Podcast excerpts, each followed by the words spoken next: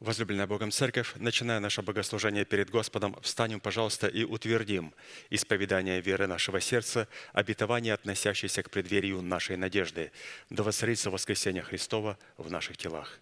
Аминь. Пожалуйста, будем петь псалом.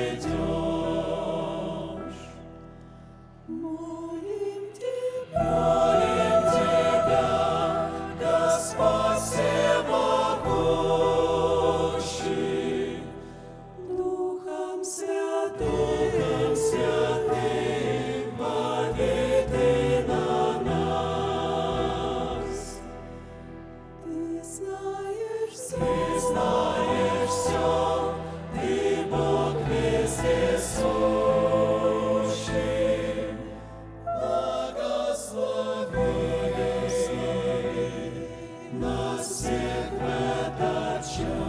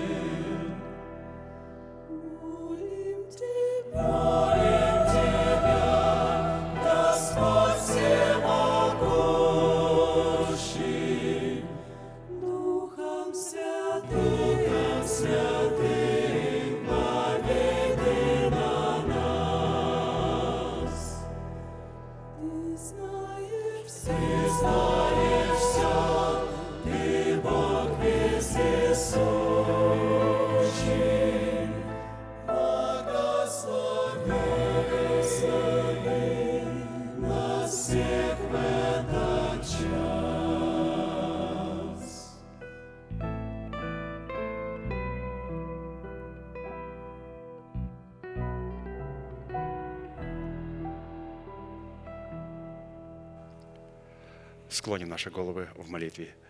Дорогой Небесный Отец, во имя Иисуса Христа, мы благодарны имени Твоему Святому за вновь представленную привилегию быть на месте, которое очертила десница Твоя для поклонения Твоему Святому имени. И ныне позволь наследию Твоему во имя крови завета подняться на вершины для нас недосягаемые и сокрушить всякое бремя и запинающий нас грех. Да будут прокляты в этом служении, как и прежде, все дела дьявола, болезни, нищета, преждевременная смерть, демоническая зависимость, всевозможные страхи, депрессии, разрушения, косность, невежество – все это да отступит от шатров святого народа Твоего. И ныне встань, Господи, на место покоя Твоего Ты и ковчег могущества Твоего, и да облекутся святые Твои спасением Твоим, и да возрадуются пред лицом Твоим. Дай нам больше от Духа Твоего, пропитай нас Духом Твоим святым. Позволь нам найти светлое лицо Твое. Мы благодарим Тебя, что это служение представлено апостолом Аркадием в Твои божественные руки, и мы молим Тебя, продолжай вести его рукой сильную и превознесенную. Великий Бог, Отец и Дух Святой. Аминь. Будьте благословены, пожалуйста, садитесь.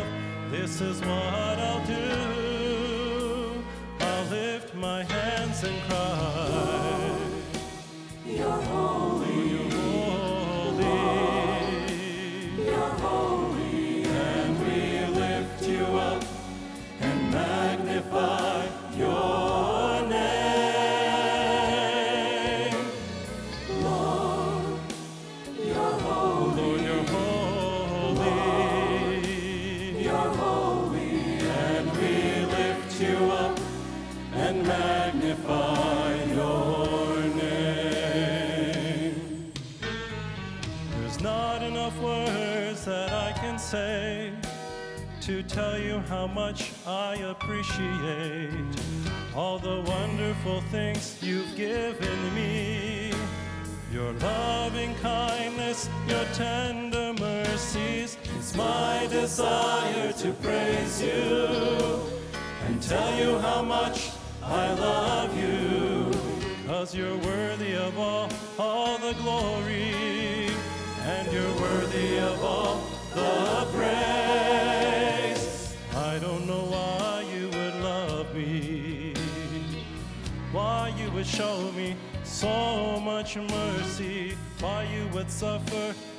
die for me. Way back, way back on Calvary,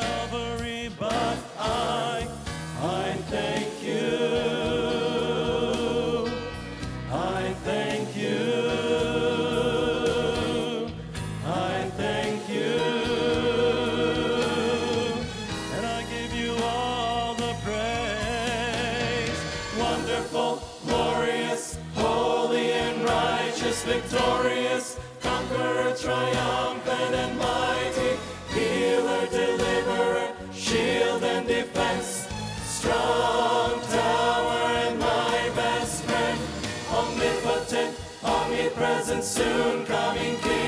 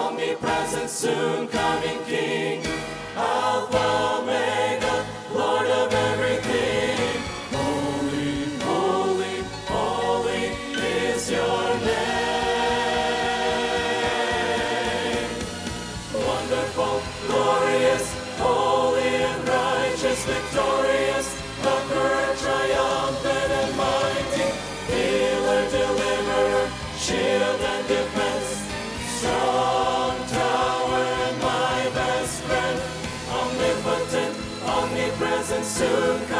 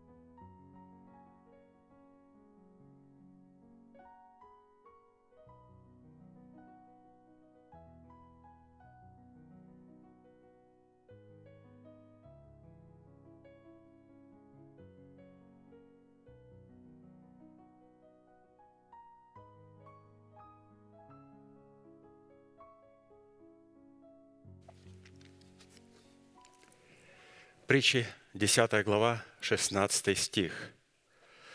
«Труды праведного к жизни, успех нечестивого к греху». Труды праведного к жизни, успех нечестивого к греху. В данной притче представлено одно и то же действие. Это работа и дело, которое мы делаем. Но в двух различных словах. Это труд или успех. Определяющих два различных результата. Первый результат – это жизнь, которую наследует праведный, и второй результат – это грех и последующая за ним смерть, которую наследует нечестивые. Возникает вопрос, в чем же разница между трудом и успехом?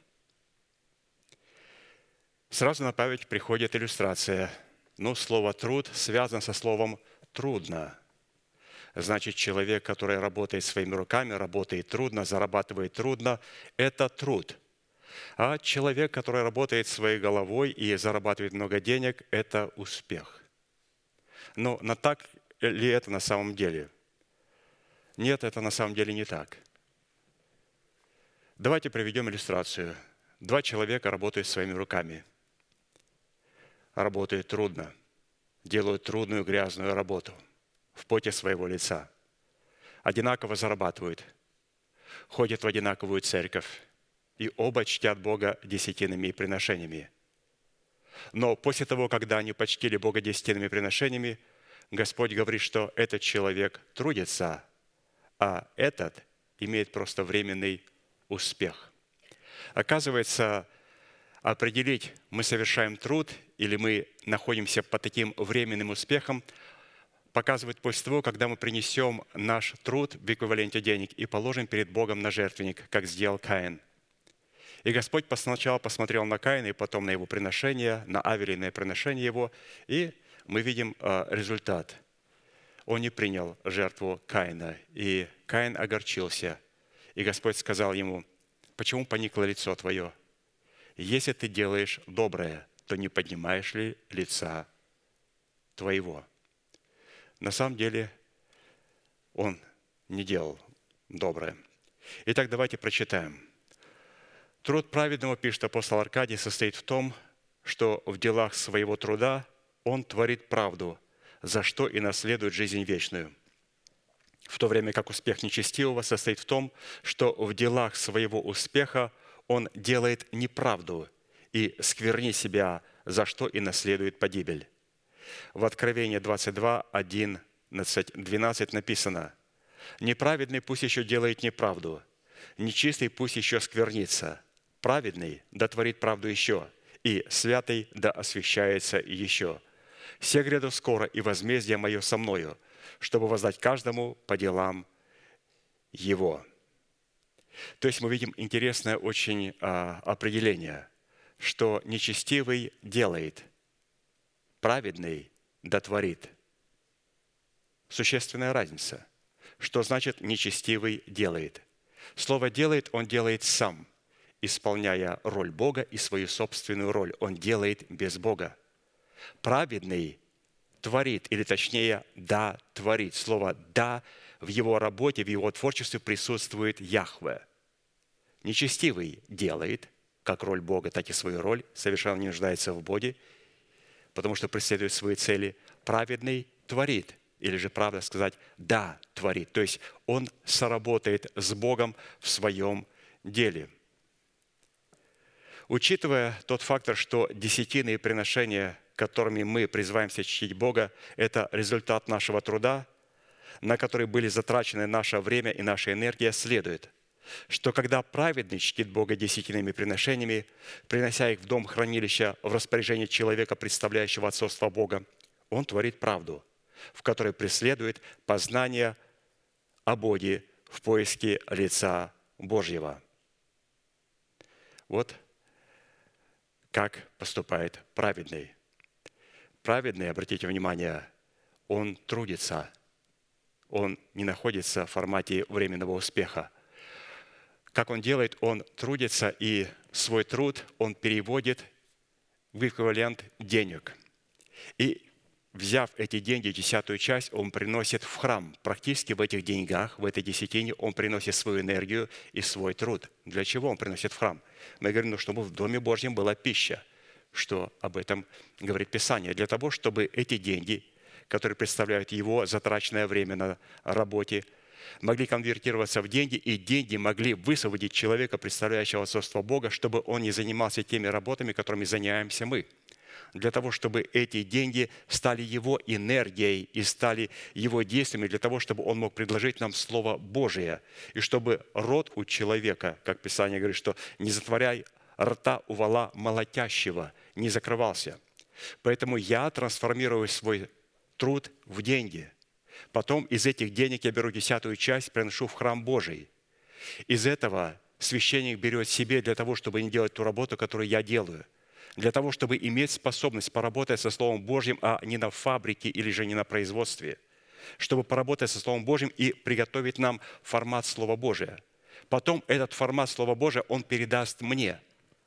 И я, когда принимаю этот формат Слова Божия, теперь я человек, который трансформировал свою энергию и время в деньги, передал это апостолу. Апостол получил откровение от Бога, передал мне в формате откровения. Теперь я беру эти откровения, начинаю сработать своей верой, со своей верой, с верой Божьей в этих откровениях и получаю благословение во всех сферах, включая, разумеется, и финансовую сферу. Это так делает праведник, как делает нечестивый. В то время как нечестивый, пишет апостол Аркадий, принося в дом хранилища десятины приношения, ищет только двух вещей – это оправдание и материального успеха. Ему не нужно откровение, ему не нужно познание о Боге – он приходит в собрание и чтит Бога только с одной целью, чтобы Бог закрыл глаза на его грехи и для того, чтобы дал ему успех. Вот в чем он покупает Бога. И таким путем нечестивый берет на себя роль Бога, в которой он обязался нести ответственность за наше материальное обеспечение при условии, если мы будем работать своими руками и своей головой и совершать ее как для Господа или как с Господом. И нечестивый отказывается от своей роли искать Царство Божье в правде Его. Матфея 6, 31, 33. «Итак, не заботьтесь и не говорите, что нам есть или что пить, или во что одеться, потому что всего этого ищут язычники, и потому что Отец ваш Небесный знает, что вы имеете нужду во всем этом. Ищите же прежде Царствие Божие и правды Его, и это все приложится вам. Мы сейчас, святые, будем петь псалом и благодарить Бога, что у нас есть возможность приносить Господу от своих трудов. Приносить как праведники, не как нечестивые. Нечестивый, когда приносит десятины, он совершенно не приносит для того, чтобы приготовить свое сердце к принятию того откровения, которое Господь хочет ему передать. Ему оно не нужно. Он приходит только для того, чтобы решить свой финансовый вопрос и для того, чтобы как-то почувствовать себя оправданным. Праведник – он свое время, свою энергию, свой пот трансформирует в деньги, передает деньги апостолу. Апостол передает ему обратно откровения.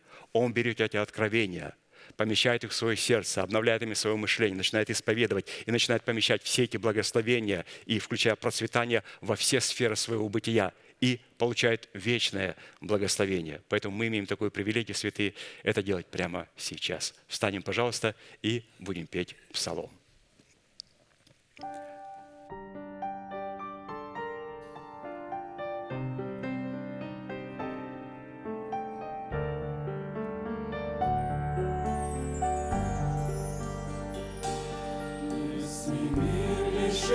Тебя золота и серебра, и покинет обобравшего числа. всем,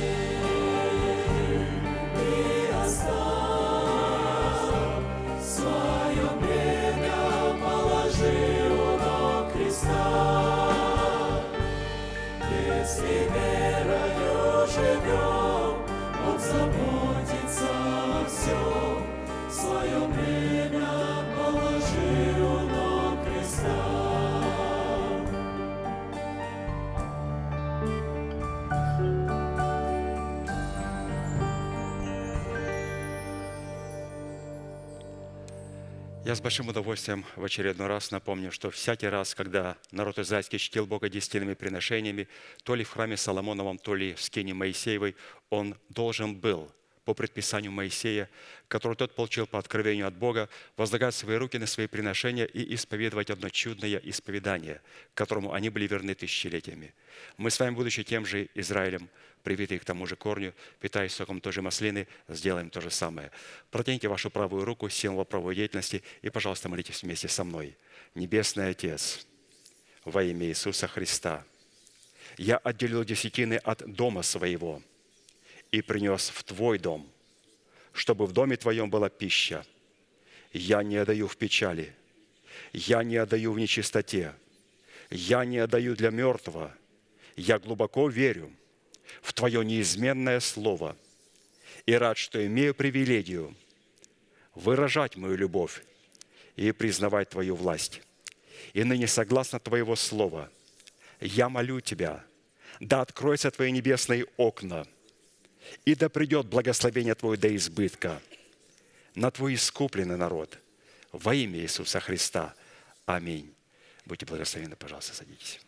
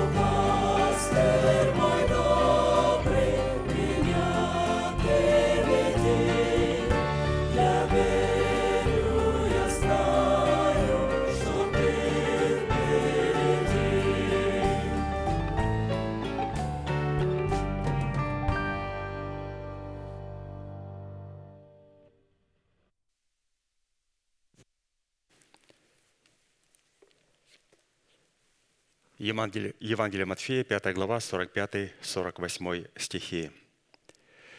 «Да будете сынами Отца вашего Небесного, ибо Он повелевает солнцу своему восходить над злыми и добрыми, и посылает дождь на праведных и неправедных. Итак, будьте совершенны, как совершен Отец ваш Небесный». Призваны к совершенству. Для исполнения этой повелевающей заповеди – которая была записана у евангелиста Матфея и представлена нам в формате благовествуемого слова апостолом Аркадием, нам необходимо будет взрастить праведность Божию в почве нашего сердца в формате дерева жизни 12 раз в году, приносящему плод свой. В связи с этим мы остановились на назначении праведности Божьей в сердце человека, призванной дать Богу возможность незаконом даровать нам обетование – быть наследниками мира, но праведностью веры подобно тому, как Он это даровал Аврааму и семени его. Римлянам 4.13. «Ибо не законом даровано Аврааму или семени его обетование быть наследниками мира, но праведностью веры». Быть наследниками мира возможно только через праведность веры. Говоря о наследии мира – мы уже рассмотрели первые два вопроса, какими свойствами Писание наделяет мир Божий и какое назначение призван выполнять мир Божий в наших отношениях с Богом. А посему сразу обратимся к рассматриванию вопроса третьего. Это какие условия и какую цену необходимо заплатить и выполнить, чтобы во Христе Иисусе облечься в наследие завета мира – потому что без завета мира мы не сможем иметь право на наследие мира. То есть праведность Божия вот выражая себя в наследии. Но, как мы видим, что без завета мира у нас ничего не может быть. И четвертое условие за право быть облеченным в мир Божий состоит в проявлении любви к Слову Божьему в формате закона Божьего – велик мир у любящих закон Твой, и нет им преткновения». Псалом 118, 165. «Велик мир у любящих закон Твой». Вот это слово «велик мир» – это говорит о том, что это люди, которые имеют право на наследие. И кто имеет право на наследие? Ну, судя из этих слов, только человек, который любит закон Божий – и закон Божий а, – это не просто то, что мы можем найти вот в этой книге. Эта книга – это закон Божий, но этот закон Божий должен кем-то быть озвучен. И когда вот мы принимаем закон Божий в озвученном формате, не просто, а вот я взял книгу и начинаю ее читать. И думаю, вот сейчас я буду наполняться миром Божьим – но я не буду наполняться миром Божьим. Мир Божий находится в формате этого закона, этот закон должен быть озвучен. И когда я приму этот формат Слова Божьего, озвученный через человека, которого Бог послал в мою жизнь, в вашу жизнь, в нашу жизнь, то только тогда мы можем показать, Господь, мы любим закон Твой, и велик мир у любящих закон Твой. А любить Его закон – это обязательно любить то место, на котором Господь представляет свой закон, то есть Церковь Иисуса Христа. Любить того человека – через кого Бог представляет нам этот закон. И тогда у нас будет великий мир. Велик мир у любящих закон Твой, и нет им преткновения. И, разумеется, было поставлено перед нами четыре классические вопроса.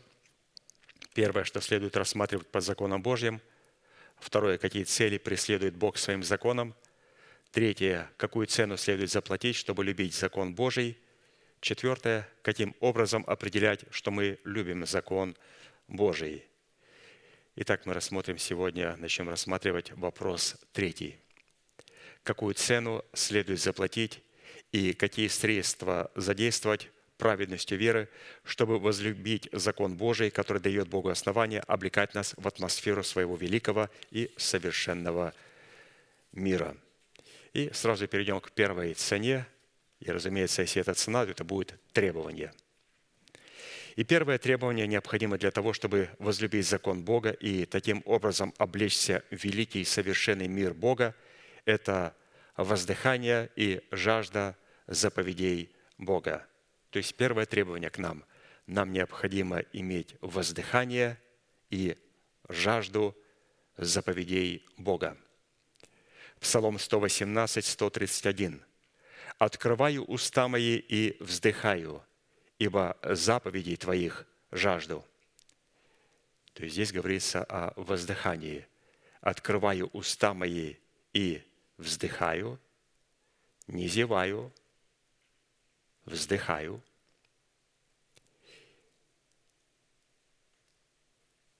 Зевает – это когда человек проглатывает. Вздыхает, мы увидим, когда человек проглатывает нечто и потом сильно выдыхает его. Поэтому мы не призваны зевать, мы призваны вздыхать. Ну, немножко забежал наперед. «Открываю уста мои и вздыхаю, ибо заповедей Твоих жажду». Воздыхание уст и жажда слушания заповедей – это результат познания Бога через принятие или вкушение благовествуемого слова о Царстве Небесном в силе Святого Духа. Интересно, пишет апостол Аркадий, что глагол «вздыхать» на иврите имеет два значения. Первое – это с жаждой поглощать услышанное слово, вдыхать, и одновременно исповедовать, то есть выдыхать, исповедовать несуществующее обетование, содержащееся в данном слове, как уже существующее. Поэтому мы не зеваем в собрании, мы воздыхаем. То есть у нас есть усиленное вдыхание и такое же усиленное выдыхание. И наше выдыхание в формате воздыхания о целях Бога будет говорить о том, был ли у нас сильный вдох. По силе нашего выдоха можно судить, был ли у нас сильный вдох. И иногда человек так воздыхает, ему кажется, он вообще там голос ничего даже не проглотил. Но чтобы много выдохнуть, надо много вдохнуть. А чтобы много вдохнуть, потом пастор покажет, как надо приготовить внутренность свою, чтобы вдохнуть все эти заповеди клятвенные в себя, чтобы потом в воздыханиях их исповедовать и провозглашать. Поэтому здесь мы увидели, что должно быть усиленное вдыхание, чтобы было усиленное и выдыхание. Слово «вздыхать» как глагол обозначает – глотать и поглощать, страстно желать, жаждать и алкать, а также исповедовать услышанное слово и спешить к совершенству. То есть вопрос, а что предшествует к тому, чтобы вот так вот воздыхать? Как мы сказали, что для того, чтобы воздыхать, чтобы что-то выдыхать, необходимо, чтобы было много места внутри. И такому вкушению – благовествуемого слова предшествовало отречение и отвержение человеком всякой злобы, всякого коварства, лицемерия, зависти и всякого злословия. То есть вот это все, что мы сейчас перечислили, что сейчас прочитаем у апостола Петра, не должно быть у нас. Если у нас это есть, мы не сможем сделать полного вдоха. Если мы не сделаем полный вдох, мы не сможем воздыхать перед Богом, исповедовать Слово Божие. У нас места нету для воздыхания. И Дух Святой хорошо это видит и понимает. Его-то не обманешь.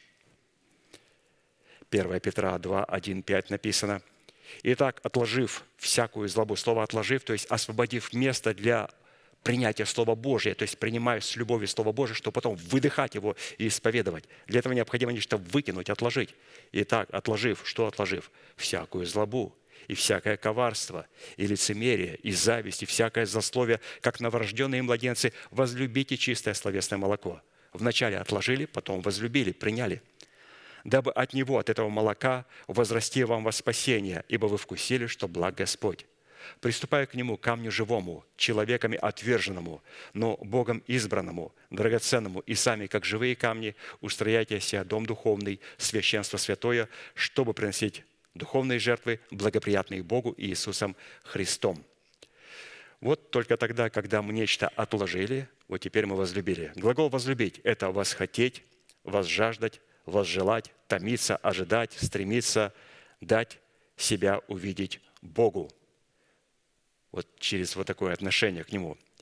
Далее пишет апостол Аркадий, если человек не совлек себя ветхого человека с делами его, который представлен в данном месте Писания у Петра во всякой злобе, во всяком коварстве, лицемерии, зависти и во всяком засловии, то он никогда не сможет возлюбить закон Бога в достоинстве чистого словесного молока, чтобы ему возрасти во спасение».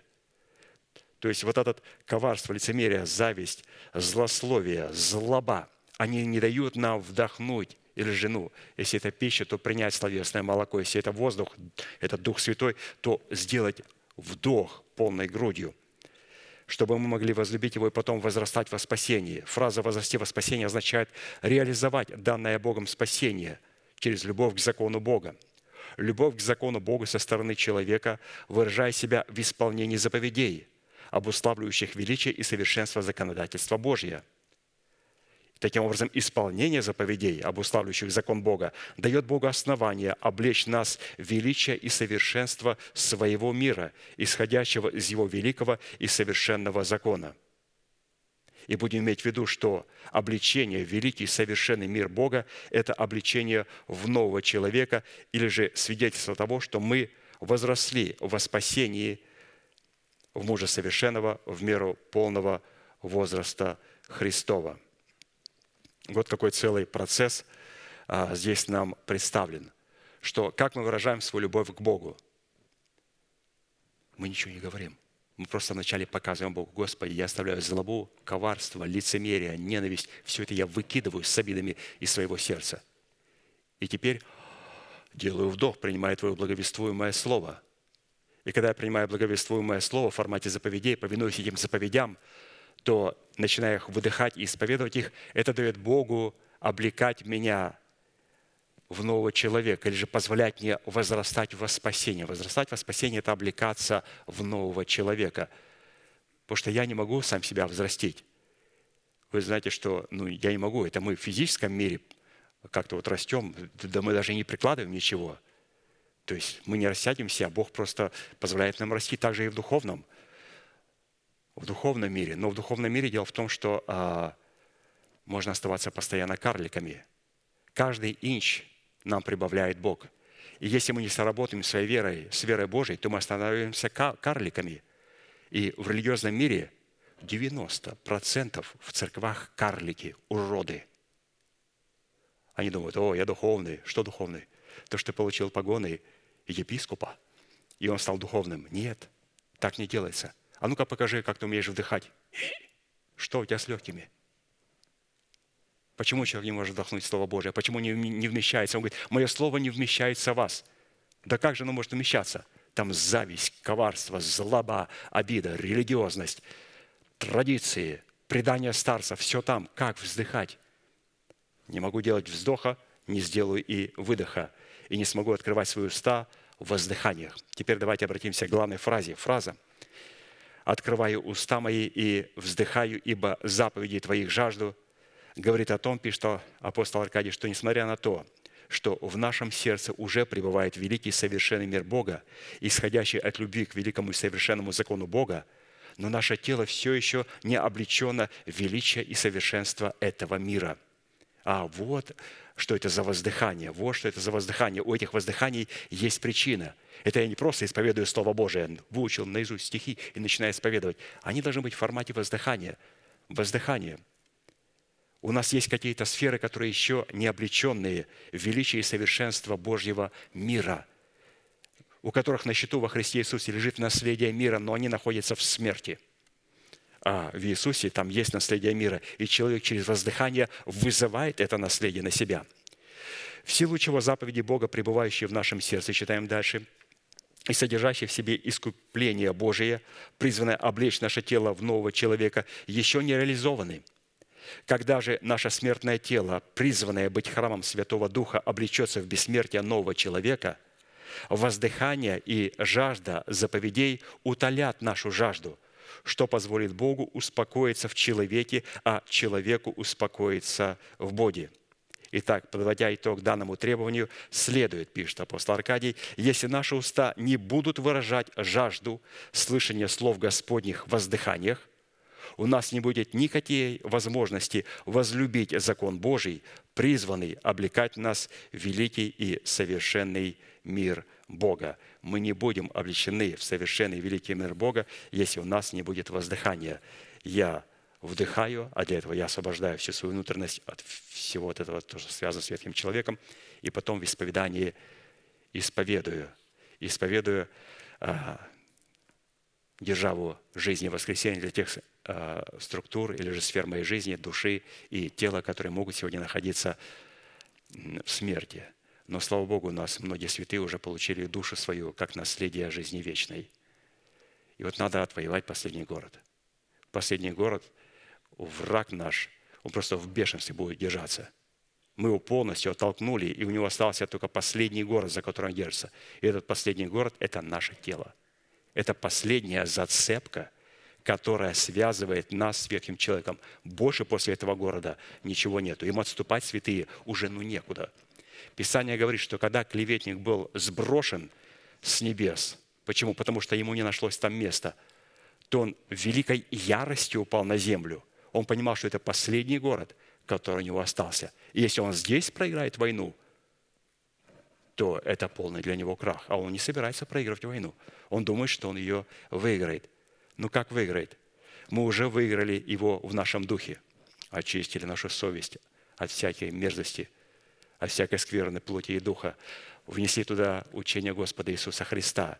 Спасли нашу душу, обновили наше мышление духом нашего ума.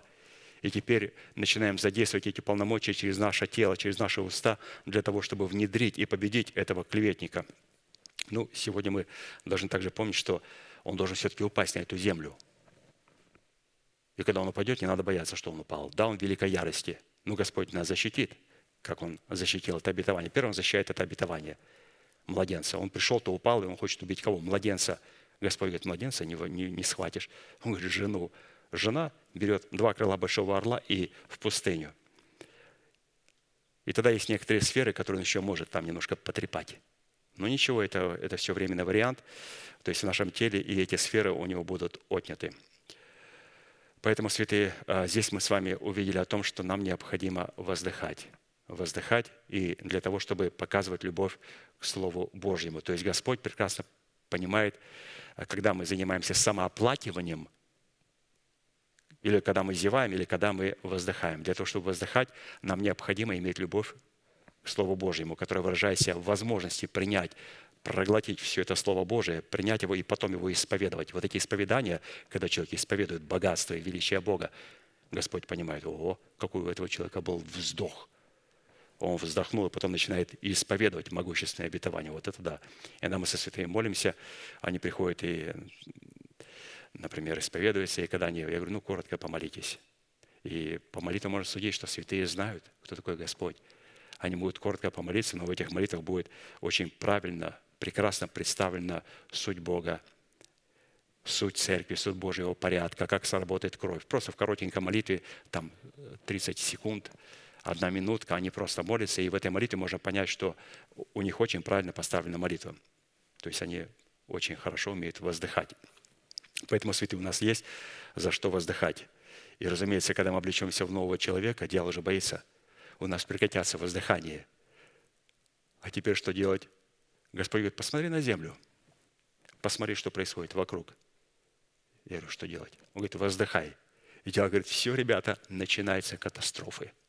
Начинаются катастрофы на все структуры и на все, все, все то, что вокруг. Но вначале нам надо, чтобы вот эти воздыхания по нашему телу прекратились. И потом Господь говорит, слушай, на этом не заканчивается. Начинай воздыхать о моей земле, о планете Земля. И начнутся громы, землетрясения, и начнутся потрясения. Почему церковь начала воздыхать уже не о своем теле, а о планете Земля, о том месте, которое должно быть приготовлено ко Христу, когда Он придет на тысячелетнее царство. И те а, катастрофы, которые будут во времена Антихриста, три с половиной года, это вот церковь, которая воздыхает. Но она не воздыхает по своему телу, она воздыхает за эту землю. Просто дышит со Христом. Второе требование необходимо для того, чтобы возлюбить закон Бога и таким образом облечься в великий совершенный мир Бога, это слушать постановления и законы.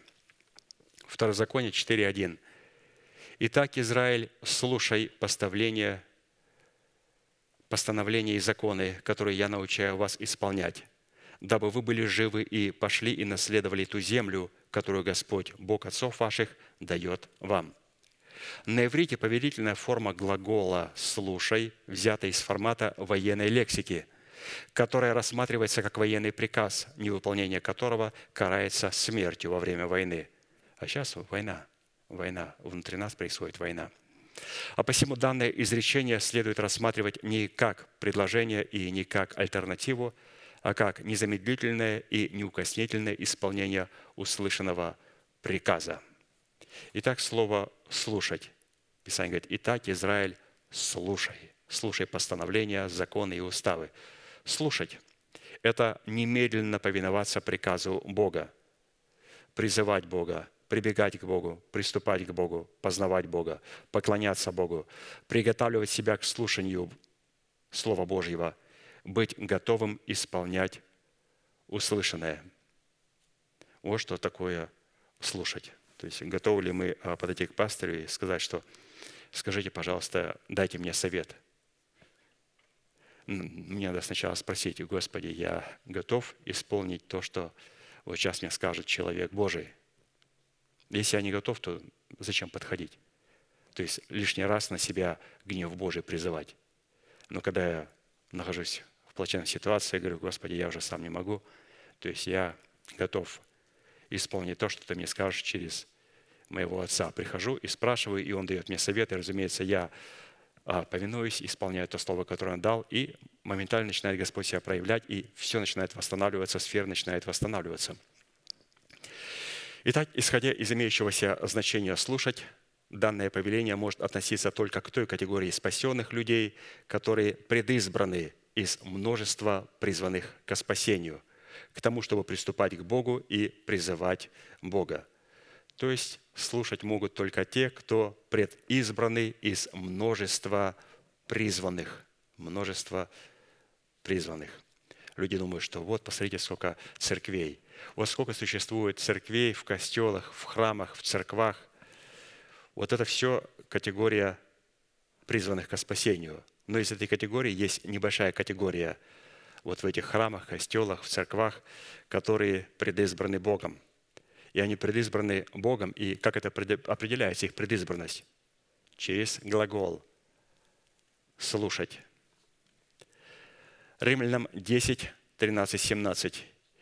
«Ибо всякий, кто призовет имя Господне», и говоря слово «призовет имя Господне», мы помним, что пастор сказал, что слушать, слушать – это призывать Бога, прибегать к Богу, приступать к Богу. Поэтому вот это место, ибо всякий, кто призовет имя Господня, спасется, ибо всякий, кто будет слушать Господа, спасется. Читаем. Ибо всякий, кто призовет имя Господня, спасется. Но как призывать того, в кого не уверовали? Как веровать в того, о ком не слыхали? Как слышать без проповедующего? И как проповедовать, если не будут посланы? Как написано – как прекрасны ноги благовествующих мир, благовествующих благое. Но не все послушались благовествования, ибо Исаия говорит, «Господи, кто поверил слышанному от нас?» Итак, вера от слышания, а слышание от Слова Божьего. Слышание от Слова Божьего. То есть Слово Божие, оно, разумеется, будет исходить из уст Божьих. И иногда люди говорят, что вера от слышания, слышание от Слова Божия. Я должен исповедовать Слово Божие. Нет. Вера от слышания Слова Божия. Чтобы сказать, что это слышание от Слова Божия, это должны исповедовать уста Божии. Как определять уста Божии? Это будет конкретный человек, которому Бог передал откровение в формате учения. И на нем будет пребывать тяжесть Божия в формате Слова Божия, Тумима и Урима, откровения Слова Божьего – и самое главное, он будет полностью соответствовать тому слову, которое он говорит. Вот два параметра. Исходя из имеющегося изречения, чтобы человек мог поверить или же повиноваться благовествуемого слова посланников Бога, которые являются носителями Урима и Тумима, человеку необходимо было соответствующим образом приготовить свое сердце к повиновению услышанного слова. Екклесиас 4,17 наблюдай за ногой твою, когда идешь в Дом Божий, и будь готов более к слушанию, нежели к жертвоприношению, ибо они не думают, что худо делают». И Здесь пастор предлагает нам а, посмотреть ее в более расширенном переводе. Это место Екклесиаст. Оно будет звучать следующим образом. «Наблюдай, насколько твои цели преследуют цели Бога, когда идешь в Дом Божий, и будь готов более к слушанию благовествуемого слова, нежели к молитве. Нарушая данное повеление, ты не думаешь о том, что творишь беззаконие». Итак, учитывая данный смысл, чтобы приготовить свое сердце к слушанию благовествуемого слова, нам необходимо две вещи. Ну, во-первых, это отречься от преследования своих целей в пользу реализации целей Бога, которые сформулированы в Писании в последовательности такого порядка. Второзаконие 10.20. «Господа Бога твоего бойся, и Ему одному служи, и к Нему прилепись, и Его именем клянись». То есть, когда человек боится Бога, служит Богу, прилепляется к Богу, клянется Его именем, это человек, который преследует цели Божии. И это первое условие для того, чтобы приготовить свое сердце к слушанию благовествуемого слова. То есть я готов преследовать цели Божии. И как мы видели, даже просто преследовать цели Божии, минимум нам было представлено четыре глагола. Он говорит, хочешь преследовать? Хочу. Первое, бойся. Второе, служи Ему, прилепись к Нему и клянись Его именем. Второе, нам необходимо найти добрую жену в лице конкретного собрания святых, чтобы признать над собой того посланника Бога, которого поставил над нами Бог. Человек, поставленный Богом во главе собрания святых, обладающего достоинством мудрой жены, будет проповедовать цели Бога в достоинстве начальствующего учения Христова, в котором достаточно ясно будет представлена избирательная любовь Божия. Вот, пожалуйста, первое, я готов представлять цели Божии. И второе, Господь, когда видит, что я готов представлять Его цели, Он говорит, вот тебе человек, который будет представлять мои цели. Он тебе будет говорить мои цели, и ты начинаешь идти к этим целям. То есть два условия. Я сделал решение представлять Божьи цели. И второе, я принял человека, который покажет мне эти цели. Исходя из Писания, это избирательная любовь Божия призвана – Потому что избирательная любовь Божия – это как раз а, те цели Божьи, через которых Бог показывает свои цели. Избирательная любовь Божия призвана выражать себя в оказании милосердия сосудом милосердия и в оказании справедливости возмездия над сосудами гнева. Попытка человека Божия обратить избирательность любви Божьей в любовь толерантную, в которой человек должен оказывать милосердие, как сосудом милосердия, так и сосудом гнева, обращает человека во врага Господня. И мы сейчас приготовим два примера а, людей, царей израильских, а, которые не приготовили своего сердца, которые не приготовили свое сердце, а, и почему, в чем оно выражалось. Вот именно вот через такое толерантное отношение, это толерантное отношение как раз и выражает, что я не могу преследовать цели Божии. То есть я не согласен представлять и выражать а, эти цели Божьи. И первым будет примером это Саул, и второй пример это будет царь Иосия.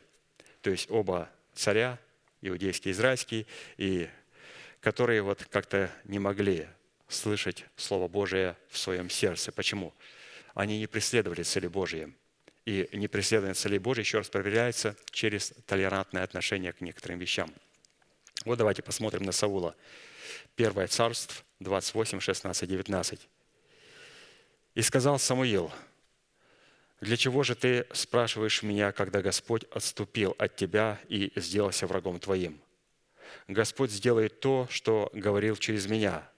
Отнимет Господь царство из рук твоих и отдаст его ближнему твоему, Давиду. Так как ты не послушал гласа Господа и не выполнил ярости гнева его на Амалика – то Господь и делает это над тобою ныне. И предаст Господь Израиля вместе с тобою в руки филистимлян. Завтра ты и сыны твои будете вместе со мною. И стан израильский предаст Господь в руки филистимлян. Причина, по которой Саул, помазанник Господень, обратился у врага Господня, состояла в том, что он предпочел голос своего разума голосу Самуила, которого Бог поставил над ним. Причина же, по которой Саул предпочел голос своего разума голоса Самуила, состояла в том, что Саул не приготовил сердце свое к повиновению голоса Самуила, когда вышел по повелению Господню представлять интересы избирательной его любви, то есть вышел в бой. Сердце, неприготовленное к слышанию Слова Божьего, всегда будет ставить жертвоприношение на первое место, совершенное, совершая при этом а, определенного рода беззакония. Но здесь, разумеется, у нас будет а, уже совершенно другой царь, царь Иосия. Давайте о нем прочитаем. То есть эти два героя, ну не знаю, не герои, наверное, а два, две личности, которые нам помогут увидеть, каким образом не нужно слушать Слово Божие. У, Самуил, у, у Саула было свое собственное мнение. Он совершенно не был готов. Он говорит, я думал, лучше будет сделать вот так. То есть, оказывается, когда он пришел вопросить а, у Господа, у Самуила, как правильно, и Самуил ему сказать, как правильно сделать и как поступить с Амаликом. И мы видим о том, что он сказал, я думаю, будет лучше сделать так. И сделал не так, как сказал ему Самуил. Ну, вот теперь давайте посмотрим на другого человека, царь Иосия. Второе Паралипоменон 35, 17, 24. «И совершили сыны Израилевы, находившиеся там, Пасху, в то время и праздника пресников в течение семи дней. И не была совершаема такая Пасха у Израиля от дней Самуила пророка. И из всех царей Израилевых ни один не совершал такой Пасхи, какую совершил Иосия. И священники, и левиты, и вся Иудея, и израильтяне, там находившиеся, и жители Иерусалима. 18 год царствования Иосии совершена сия Пасха. После всего того, вот этого всего великого, так называемого. Мы сейчас увидим, это великое или нет. Он совершил великое дело. Такой Пасхи не совершалось от дней Самуила. Какой бум они совершили в Израиле в течение семи дней. И сразу после этого, что сделал Иосия в Доме Божьем, пошел Нехау, царь египетский, то есть фараон, на войну к Архемису на Ефрате, то есть к царю Вавилонскому воевать с царем Вавилонским. А для того, чтобы из Египта прийти в Вавилон, надо пройти через землю израильскую, потому что здесь Египет, здесь Вавилон, а здесь находится Израиль.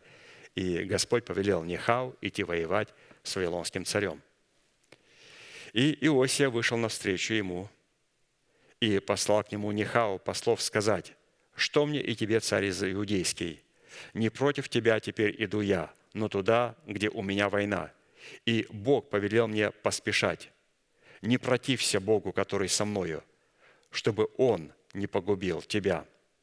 Но Иосия не отстранился от него, а приготовился, чтобы сразиться с ним, и не послушал слов Нихау от лица Божия, и выступил на сражение на равнину Мегида. И выстрелили стрельцы в царя Иосию, и сказал царь слугам своим, «Уведите меня потому что я тяжело ранен. И свели его слуги его с колесницей, и посадили его в другую повозку, которая была у него, и отвезли его в Иерусалим. И умер он, и похоронен в гробницах отцов своих. И вся Иудея и Иерусалим оплакали Иосию. Великое освящение, которое произвел царь Иосия при совершении Песах, о котором написано «И не была совершаема такая Пасха у Израиля от дней Самуила пророка», и из всех царей Израилевых ни один не совершал такой Пасхи, какую совершил Иосия, и священники, и левиты, и вся Иудея, и израильтяне, там находившиеся жители Иерусалима, на самом деле являлось великим беззаконием. Потому что, вопреки Писанию, сердце Иосии и всех израильтян были приготовлены более к жертвоприношению, нежели к слушанию благовествуемого слова.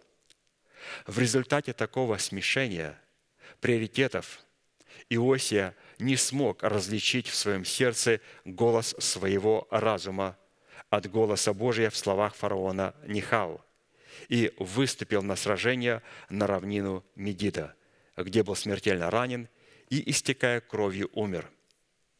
Итак, Подводя итог данному требованию, пишет брат Аркадий, следует, если наше сердце не будет соответствующим образом приготовлено к слушанию благовествуемого Слова Божьего, наше служение Богу со всеми нашими затратами, какими бы искренними и ревностными оно не было, будет вменено нам в совершение беззакония, а следовательно, мы утратим возможность облечься в великий и совершенный мир Бога.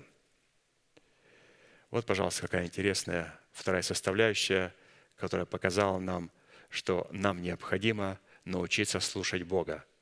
А это значит, что мы должны преследовать цели Бога. И что цели Бога Он нам даст через своего посланника. Он даст через своего посланника и даст нам в формате благовествуемого слова. И мы должны это слово принять и в точности исполнить его. Не как Саул, который сказал, я посчитал, так будет сделать лучше для Господа Бога твоего. Он говорит, да нет, ты ошибся. Вот за такой поступок Господь его убрал с престола.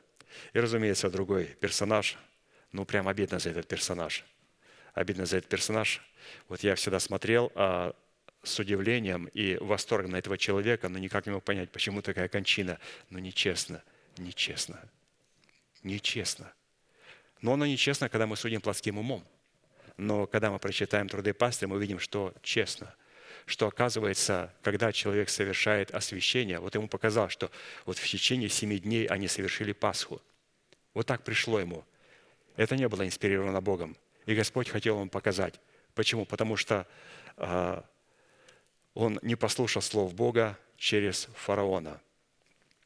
Потому что он еще находился, то есть это человек, который еще находился в младенчестве. То есть младенчество, когда он должен перейти уже и оставить младенчество своей душевности. Вот это как раз тот момент. У него три царя, представьте, три царя. Царь фараон, вот фараон царь египетский, идет воевать к царю Вавилонскому, и есть царь израильский. И это все представляет наше мышление, наш разум. То есть какого мышления? Человека, который должен оставить младенчество Египта, Египта. Потому что Египет представляет а, душевность или же младенчество. Вавилон не представляет никакого младенчества – Вавилон – это душевность. Там никто себя не видит младенцем. Египет – там младенцы во Христе. И Писание говорит, необходимо оставить младенчество. Но следующий рубеж, вы скажете, это Иерусалим. Да нет. Следующий рубеж, который необходимо завоевать после Египта, это Вавилон. Дело в том, что Нихау, когда пошел Вавилон – Вавилон. Это как раз то время, когда человек из младенчества своей душевности должен перейти в душевность. Чтобы вот эта душевность, не младенчество, младенчество не, можно, не может умирать. А вот когда мы стали душевными, вот это можно погрузить в смерть. До тех пор, пока я нахожусь в младенчестве Египта, я очень не вижу качеств, ненавижу качества, которые в моем отце, в, моем, в моих дедах присутствуют. Но когда Нихау выходит и над ним берет власть царь Вавилонский, я говорю, Боже мой, то, что было в моих отцах и в моих дедах, это живет во мне. Какая вот эта мерзость, я даже и не знал. А это очень, надо понимать такие вещи, все эти, как это происходит. Поэтому, когда Нихау вышел, и царь израильский говорит, «Э, я не согласен, чтобы ты оставлял младенчество. Он его убил и завоевал Израиль. И пошел на вавилонского царя, Вавилонский царь убил Нихау и завоевал весь Израиль, Навуходоносор. Вот это очень важное состояние. Важное состояние для Бога, чтобы а, царь Нихау был умершлен, царь Иосия был умершлен, и чтобы остался только один – великий царь Навуходоносор. Вот это как раз то мышление, которое Бог может обновлять. До тех пор, пока три царя, Господу нельзя действовать. Он должен привести все к одному – Поэтому ему необходимо через царя Нихау убить царя израильского, который что-то начал уже понимать в Писании, и говорит, а я, согласно Писанию, вижу это так. Бог говорит, ты знаешь, ты неправильно видишь. Как неправильно вижу? И царь египетский убивает его. Берет эту землю, идет к царю Вавилонскому. Царь Вавилонский убивает и Египет, берет его в рабство и всю землю израильскую. Берет ее в плен – и разрушает храм Соломонов. Все. Законом умираем для закона. То есть вот именно, что мы увидели, когда вот это происходит законом, я умираю для закона, до тех пор, пока у нас есть три царя, мы не можем законом умереть для закона. Царь Иосия должен быть убитым, царь Нихау должен завладеть землю египетскую, и когда он пойдет на царя Вавилонского, царь Вавилонский полностью возьмет над всеми этими землями свою власть и полный божественный контроль. Все. Когда сводится к одной цели, мы должны понимать, что эта цель для Бога. Бог не стреляет в три цели. И когда он увидел одну цель, он эту цель провел через смерть. И мы видим, как потом царь Вавилонский Навуходоносор возвеличивает Бога Израилева.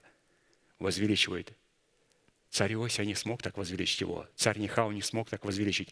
Но царь Навуходоносор, который победил и тех и других, он смог возвеличить.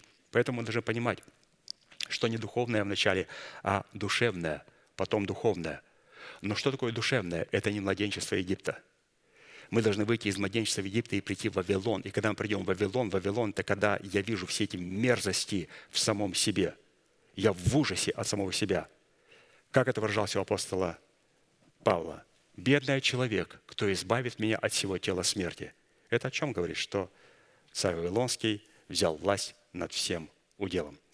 Поэтому необходимо, святые, научиться слушать Бога. Третье требование необходимо для того, чтобы возлюбить закон Бога и таким образом облечься в великий и совершенный мир Бога – это постоянное размышление над законом Бога. Это постоянное размышление над законом Бога. Псалом 118, 96, 99. «Я видел предел всякого совершенства, но Твоя заповедь безмерно обширна. Как люблю я закон Твой! Весь день размышляю о нем. Заповедью Твоею Ты соделал меня мудрее врагов моих, ибо она всегда со мною. Я стал разумнее всех учителей моих, ибо размышляю об откровениях Твоих. Я стал разумнее всех учителей моих, ибо размышляю об откровениях Твоих.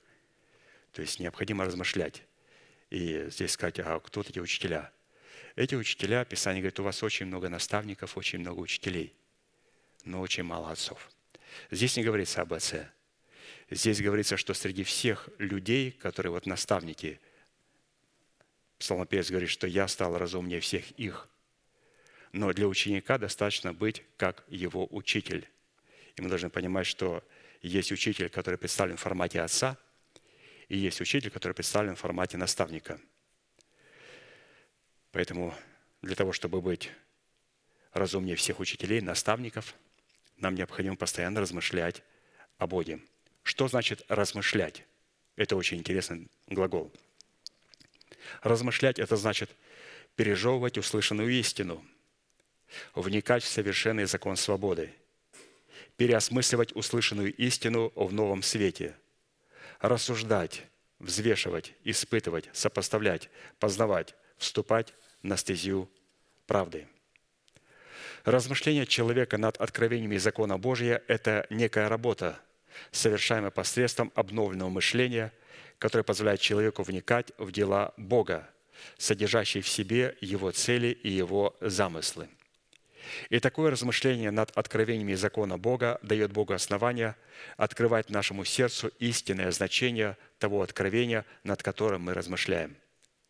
Мы сотворены Богом таким образом, пишет апостол Аркадий, что чем больше мы о чем-либо или о ком-либо размышляем, тем больше мы облекаемся в предмет нашего размышления и становимся его пленником.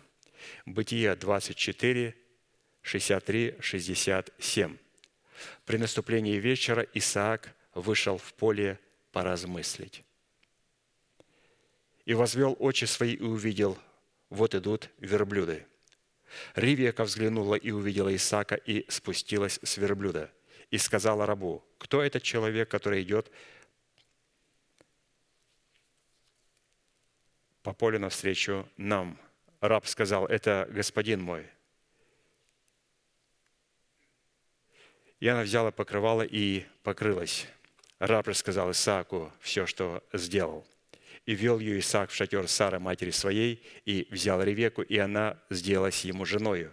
И он возлюбил ее, и утешился Исаак в печали по матери своей. Размышления Ревеки о предстоящей встрече с Исааком побудили Исаака выйти в поле и поразмыслить о предстоящей встрече с Ревекой – в результате такого обоюдного размышления явилась их встреча в поле. То есть вы представляете, то есть можно встретиться с Господом, с женихом только через вот этот глагол размышления. Что когда мы начинаем размышлять, Он в это время тоже размышляет. И когда мы находимся в формате размышления, то мы точно встретимся в том месте, в котором нужно встретиться, то есть на облаках. Наша встреча на облаках. И мы понимаем, что быть на облаках, мне необходимо туда подняться через размышления. Я должен встретиться с Исааком. При этом следует отметить, что эти размышления не были хаотичными фантазиями воспаленного ума. Напротив, они происходили в границах полученных друг от друге откровениях. Псалом 118, 27. «Дай мне уразуметь путь повелений Твоих, и буду размышлять о чудесах Твоих». Дай мне уразуметь, и только потом я буду размышлять. Не разумея пути повелений Господних или же Его целей, невозможно над ними и размышлять. Прежде чем размышлять над законом Бога, его необходимо внести в свое сердце через слышание благовествуемого слова в формате начальствующего учения. Вот, пожалуйста. Прежде чем размышлять закон Бога, необходимо внести его в свое сердце. Поэтому вот это слово «дай мне уразуметь», и потом я буду размышлять. Как уразуметь? Уразуметь это вначале, как мы прочитали, принять это Слово в свое Божие. Когда мы принимаем Слово Божие в свое сердце, мы начинаем над ним размышлять. И Господь нам дает определенные ответы. И потом, дав эти ответы, мы начинаем теперь рассуждать. То есть мы не сможем рассуждать, если мы не научились размышлять. А мы не сможем размышлять, если мы не умеем а, вот этого разумения, то есть иметь разумное сердце. Что такое неразумные девы? Он говорит, вот притча о десяти девах. Из них было пять мудрых, пять неразумных. Писание говорит, почему они неразумные? Потому что для того, чтобы размышлять, необходимо разуметь. Не разумея пути, не разумея путей повеления Господних, человек не может и размышлять. Поэтому неразумный – это человек, который не может размышлять. Почему? Потому что он не положил в сердце ничего, на чем размышлять. Поэтому они сказали, светильники наши гаснут, дайте нам вашего масла. Ну и мы знаем следующий ответ. Поэтому, святые, мы здесь увидели, что нам надо иметь способность разуметь. Разуметь – это то есть одна вещь, что тот человек, который мне дает это откровение, то есть в моем, вашем случае это человек Божий, пастор Аркадий, он послан Богом в мою жизнь. И Писание говорит, что я разумная дева, мудрая дева. Теперь я принимаю это слово свое сердце. Мое сердце называется та субстанция моего духа, где есть золотой стол хлебов предложения, и напротив которого светит семисвечник. Вот это и есть способность и возможность уразуметь. И после, когда я уразумел, а, вот хлебы должны лежать всю неделю в субботу их положили, и в следующую неделю только их снимут священники будут кушать, и положат новые хлебы. И вот поэтому горящий светильник, это говорит о том, что, Господи, у меня разумное сердце. Стол – это то, что я умею размышлять. И оно попадает на этот стол и лежит на этом столе. И мы в субботу снимаем его, вкушаем его, и во время вкушения начинаем рассуждать. И рассуждая, начинаем снова размышлять, потому что вот сейчас что мы делаем? Сейчас мы рассуждаем. Рассуждаем. Это откровение уже находится в вашем сердце, и сейчас мы только рассуждаем. Но даже рассуждая, обратите внимание, мы находим очень много, а, очень много откровений, составляющих, которые продолжают находиться на этом золотом столе хлебов предложения. Масса, масса вещей. Я больше чем уверен, что если какой-то другой святой а, в нашем движении выйдет и будет читать эти труды пастыря, вы увидите совершенно новые картины, которые будут представлены вам. Почему? Потому что здесь масса вещей, над которыми надо размышлять, масса вещей, над которыми надо рассуждать. Итак, прежде чем унести закон Бога в свое сердце, необходимо приготовить свое сердце к слышанию слова этого закона. Псалом 56, 8, 12. «Готово сердце мое, Божие, готово сердце мое. Буду петь и славить. Воспрянь, слава моя, воспрянь, псалтирь и гусли. Я встану рано, буду славить Тебя, Господи, между народами. Буду воспевать Тебя среди племен, Ибо до небес велика милость Твоя, и до облаков истина Твоя. Будь превознесен выше небес, Божий, и над всею землею да будет слава Твоя». Трагедия множества людей, пишет апостол Аркадий, состоит в том, что, идя на поклонение Богу в собрание, они более приготавливают свое сердце к жертвоприношению, в котором они будут молиться, петь или проповедовать, нежели к размышлению над словом, услышанным через благовествуемое слово посланников Бога. Мы сотворены Богом так, что мы не способны одновременно слышать два голоса, исходящие из двух различных родоисточников – а посему тот голос, которому мы даем предпочтение, становится для нас голосом Отца. Голос, который мы слышим в нашем сердце и размышляем о нем, определяет, какой род, нашего рабства, такой и род будет нашего Отца. Вот как об этом сказал Иисус рабам греха. Иоанна 8, 36, 44. Итак, если Сын освободит вас, то истинно свободны будете. Знаю, что вы семя Авраамова, однако ищете убить меня, потому что Слово Мое не вмещается в вас. Я говорю то, что видел у Отца Моего, а вы делаете то, что видели у Отца вашего». Сказали ему в ответ, «Отец наш есть Авраам».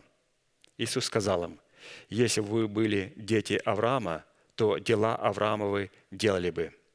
А теперь ищите убить меня, человека, сказавшего вам истину, который слышал от Бога. Авраам этого не делал. Вы делаете дела отца вашего. На это сказали ему, мы не от любодеяния рождены, одного отца имеем, Бога. Иисус сказал им, если бы Бог был отец ваш, то вы любили бы меня, потому что я от Бога и шел и пришел, ибо я не сам от себя пришел, но Он послал меня. Почему вы не понимаете речей моих? Потому что вы не можете слышать Слово Моего. Ваш отец – дьявол, и вы хотите исполнять похоти отца вашего. Он был человек-убийца от начала и не устоял в истине, ибо нет в нем истины. Когда он говорит ложь, говорит свое, ибо он лжец и отец лжи. Вот эта фраза «Ваш отец – дьявол», и вы хотите исполнять похоти отца вашего, говорит о том, что тот голос, которому мы отдаем предпочтение – вызывает у нас желание исполнять либо похоти нашего Отца, дьявола, либо волю Отца нашего Небесного. Все будет зависеть от того, кого мы признаем нашим Отцом – Бога или дьявола. А посему способность вникать в дела Бога и размышлять о Его великих деяниях возникает только после того, когда мы приготовили наше сердце к слушанию благовествуемого слова и размышлению над услышанным. И давайте приведем некоторые места Священного Писания, которые будут говорить о необходимости размышлять. И мы с вами поняли, что мы не сможем размышлять до тех пор, пока не даст нам рассудительности, не даст нам мудрое сердце, которое сможет принимать Слово Божие, над которым будет размышлять. И размышляя, Господь будет давать нам ответы, над которыми нам надо будет там рассуждать. И рассуждаем, будем открывать новые перспективы, новые откровения, над которыми снова надо будет размышлять и размышляем, мы снова будем получать откровения, и над этим откровением будем рассуждать, и расширять их, и углублять их. И расширяя, углубляя, мы снова будем получать загадки и вопросы от Бога, и мы снова будем размышлять, чтобы потом рассуждать. Ну, ключевое слово – размышление. То есть это то слово, через которое мы показываем любовь к закону Божьему. Любим закон Божий, мы должны размышлять. Псалом 76, 13. «Буду вникать во все дела Твои, размышлять о великих Твоих деяниях. То есть мы должны размышлять о чем? О великих деяниях Божьих. Вот нам э, выписали такую справочку. У тебя вот это, вот это, вот это. Я не понял, при чем тут у меня вот это? У меня тоже астма, как у того, и того. В Америке у всех астма. Пришел, у тебя астма. Тут американские врачи. Вот тебе прописочка, иди попей вот туда, и вот, вот сделай то-то и то-то. Такое ощущение, что все американцы астматики – Человек просто кашлянул, он говорит, у тебя астма, вот, поди, покушай, попей. В это время мы должны размышлять о великих деяниях Божьих, не то, что прописал нам доктор, а то, что Бог говорит в своих великих деяниях. Разумеется, если дает, доктор дает ну, разумную а, такую справочку, направление, то мы должны повиноваться. Поэтому здесь необходимо просить милости у Бога, чтобы Он дал нам хорошего врача. И чтобы благословил руки врача, чтобы, когда мы будем принимать это Слово Божие, вторичное Слово Божие, то чтобы Господь нас мог благословить. Но при этом мы должны что делать? Размышлять о великих Твоих деяниях. Поэтому, когда я беру что-то по рецепту вместе с вами, прежде чем вот эту таблеточку взять, положить в рот, ну, что, что, что это за таблеточка? Эта таблеточка может убить слона. Лошадь может убить. И мы так спокойно ложим ее. Необходимо поразмышлять. Необходимо поразмышлять, положить, поблагодарить Бога за исцеление, которое мы имеем в Иисусе Христе, за державу жизни и воскресение, которое мы имеем в Иисусе Христе. И пускай там будет хоть что в этой таблеточке, эта таблеточка начнет с нами работать. Бог начнет через эту таблеточку с нами работать, другого она убьет. Такой здоровый лось был мужик, и его убила. Почему? Потому что слона убивают таблеточки некоторые. Никотин слона убивает. Поэтому мы должны пр- сохранять себя от всего этого. Но при этом, когда мы имеем определенный рецепт, мы начинаем размышлять о великих деяниях Божьих. Следующий пример. Псалом 102. «Буду размышлять о пути непорочном, когда придешь ко мне». Вопрос. Он говорит, буду размышлять о пути непорочном. Зачем? Чтобы ты пришел ко мне. Господи, когда ты придешь ко мне? Буду ходить в непорочности моего сердца посреди дома моего. То есть размышлять о том, Господи, когда ты придешь? Буду учиться ходить в непорочности. То есть вот в чем себя может проявлять размышление. Следующий пример размышления. Псалом 118, 48. «Руки мои буду простирать к заповедям Твоим, которые возлюбил, и размышлять об уставах Твоих». Поэтому всякий раз, когда мы что-то делаем для Господа, мы делаем это для Господа. И мы говорим, Господь, я эту делаю работу для Господа, для Господа. Псалом 144, 5. «Буду размышлять о высокой славе величия Твоего и о дивных делах Твоих». Псалом 118, 59. «Размышлял о путях моих и обращал стопы мои к откровениям Твоим». То есть размышляю о путях моих. Если, разумеется, я иду путем древним, то, разумеется, мы можем размышлять о наших путях, потому что наши стези проходят по лучшим местам. А если мы еще не стоим на пути, правда, еще не идем по древнему пути добра, то Писание говорит так, остановись и расспроси, где путь добрый. Писание не говорит, как дурачку, остановись и почеши затылок. Не, Господи, я могу почесать затылок, но кроме дырки я ничего не начешу. Он говорит, хорошо, остановись и расспроси. Почему Иван Дурачок а, чесал свой затылочек, ему было представлено, пойдешь туда, будет вот это, налево будет вот это, направо будет вот это. А у нас выбора нету. Вот представьте, мы приходим, у нас нету развилки. Перед нами узкий путь и тесные врата. Там чесать затылок нечего. Надо просто делать решение а, идти этим путем. Поэтому мы размышляем о путях моих. Если мои пути не соответствуют путям Божьим, я останавливаюсь, начинаю спрашивать. Это говорит о том, что будет человек, учитель, который мне покажет этот древний путь добра. И потом я буду идти по этому пути. Поэтому я буду пути, идти по этому пути. Деяние 10, 19 также написано, между тем, как Петр размышлял о видении, Дух сказал ему, вот три человека ищут тебя. То есть для того, чтобы Духа Святому использовать апостола Петра, ему необходимо, чтобы апостол Петр размышлял над Словом Божьим. То есть вот такое интересное третье требование, насколько оно, святые, важно. Нам необходимо размышлять. Человек, который размышляет над Словом Божьим, это человек, который любит закон Божий. Вот Израиль, например. Писание говорит, что он имеет сильную ревность к Богу, но не по рассуждению. Что получилось? Они убили Христа. Вы понимаете, насколько опасно иметь сильную любовь к Богу и не иметь способности рассуждать и размышлять. Перед ними был Мессия. И после того, когда он сказал, в руки твои предаю, отче, дух мой, и когда они увидели, как он умер, они поняли, что они убили Сына Божьего. И шли с Голгофы, бия себя в грудь. Почему это произошло? Потому что когда у человека есть сильная любовь к Богу, но нет любви к закону Божьему. А любовь к закону Божьему определяется через ревность по рассуждению и размышлению. И когда у нас есть рассуждение и размышление, мы возвеличим закон Божий, заповеди Божии. И это дает нам право повиноваться им. И когда мы повинуемся заповедям, Господь нас облекает в наследие мира, облекает нас нового человека. Облекает нас нового человека. Четвертое требование, которое необходимо для того, чтобы возлюбить закон Бога и таким образом облечься в великий и совершенный мир Бога, это при соблюдении заповедей Господних не прибавлять и не убавлять к тому, что заповедано нам законом Бога. Второзаконие 4, 2. «Не прибавляй к тому, что я заповедую вам, и не убавляйте от того. Соблюдайте заповеди Господа Бога вашего, которые я вам заповедую». Так сказал Моисей. «Не убавляйте и не прибавляйте». То есть это не только Моисей. В книге Откровения мы видим о том, что Господь сказал, что если кто-то что-то отнимет от книги пророчества сей, то Господь отнимет его участие в книге жизни. А если кто-то вздумает прибавить что-то к этой книге пророчества, то Господь сказал, говорит, я на него наложу все язвы, которые только записаны в этой книге.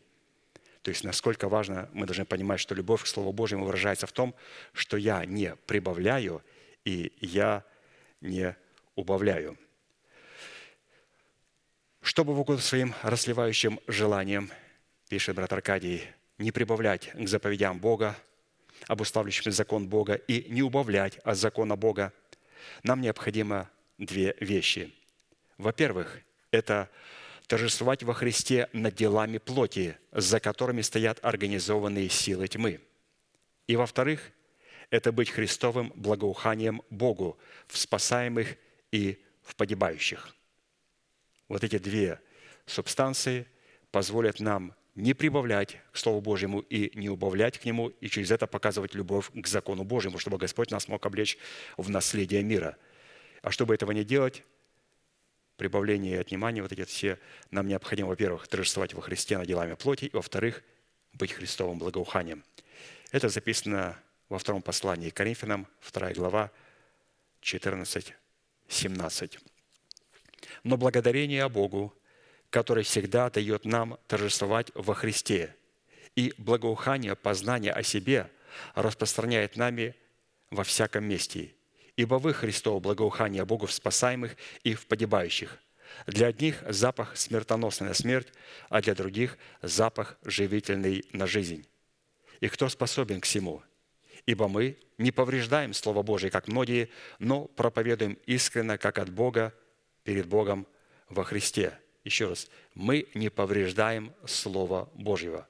Что значит повреждать? Повреждать – это вот как раз тот вещь, когда образуются вот эти вот все иные учения, иные благовествования.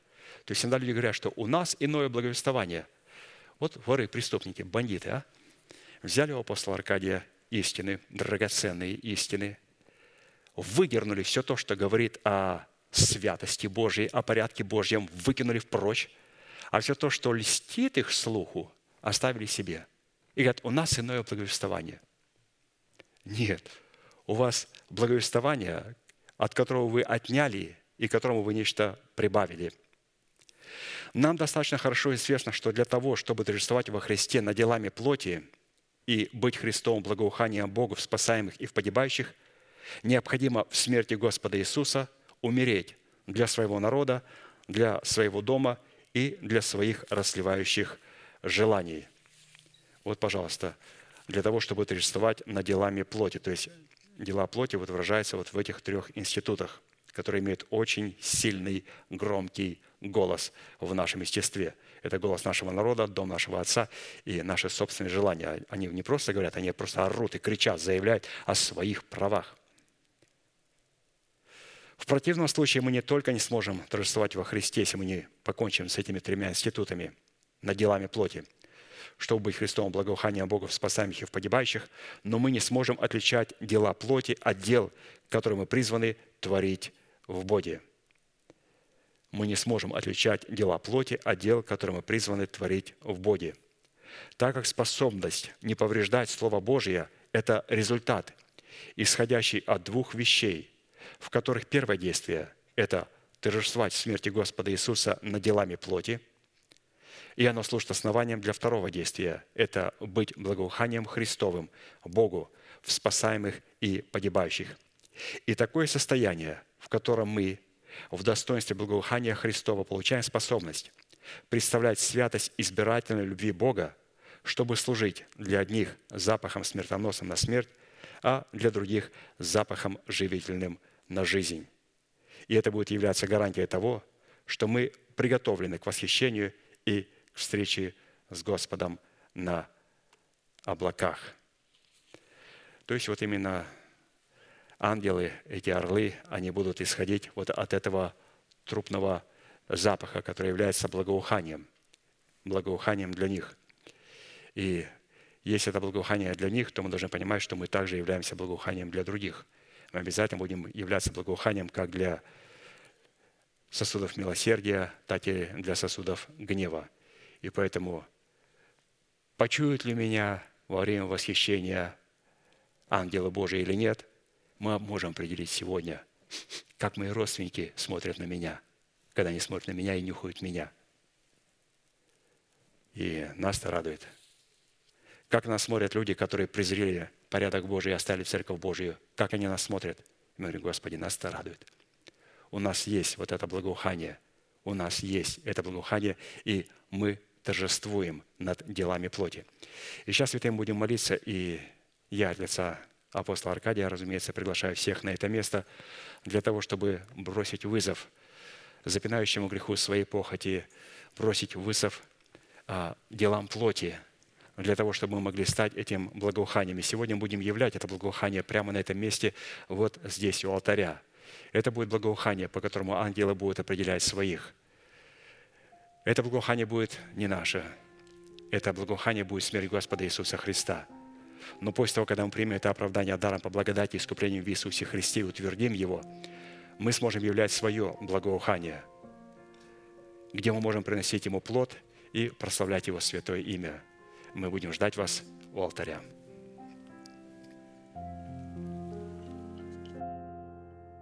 Спаситель мой, Тебе взываю я, услышь мольбу мою.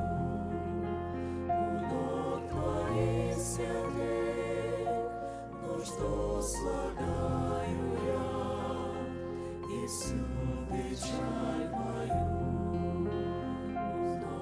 Твоих святых нужду слагаю я, и всю печаль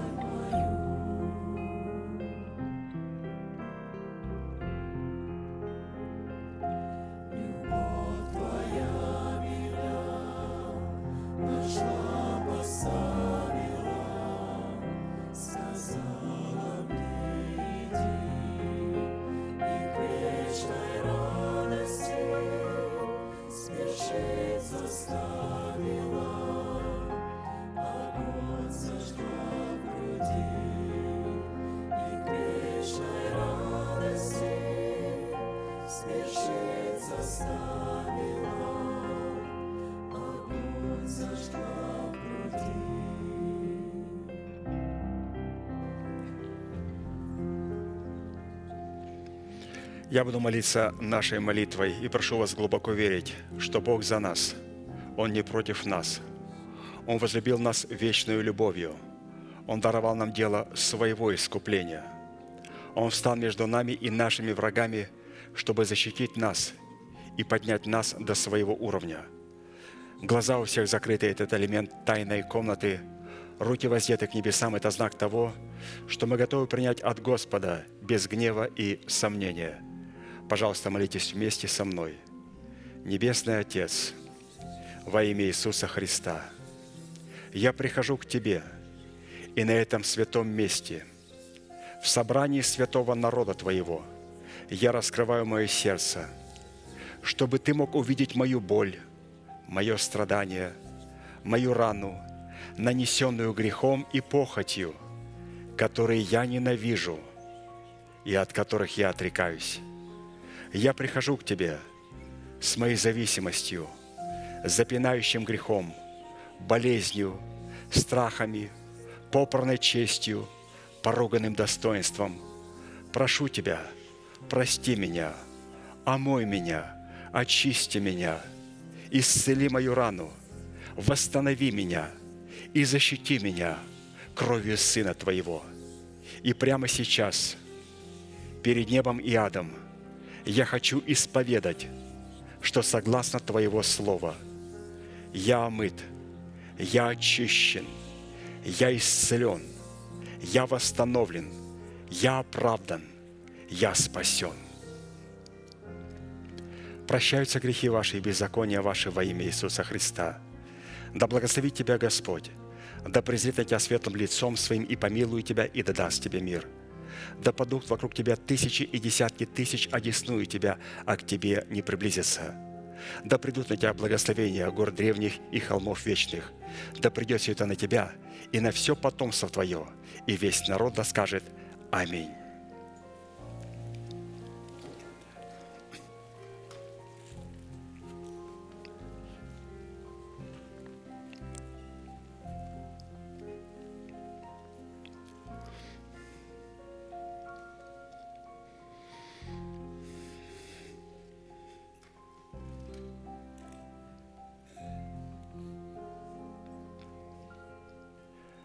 Закончим наши неизменные манифестации.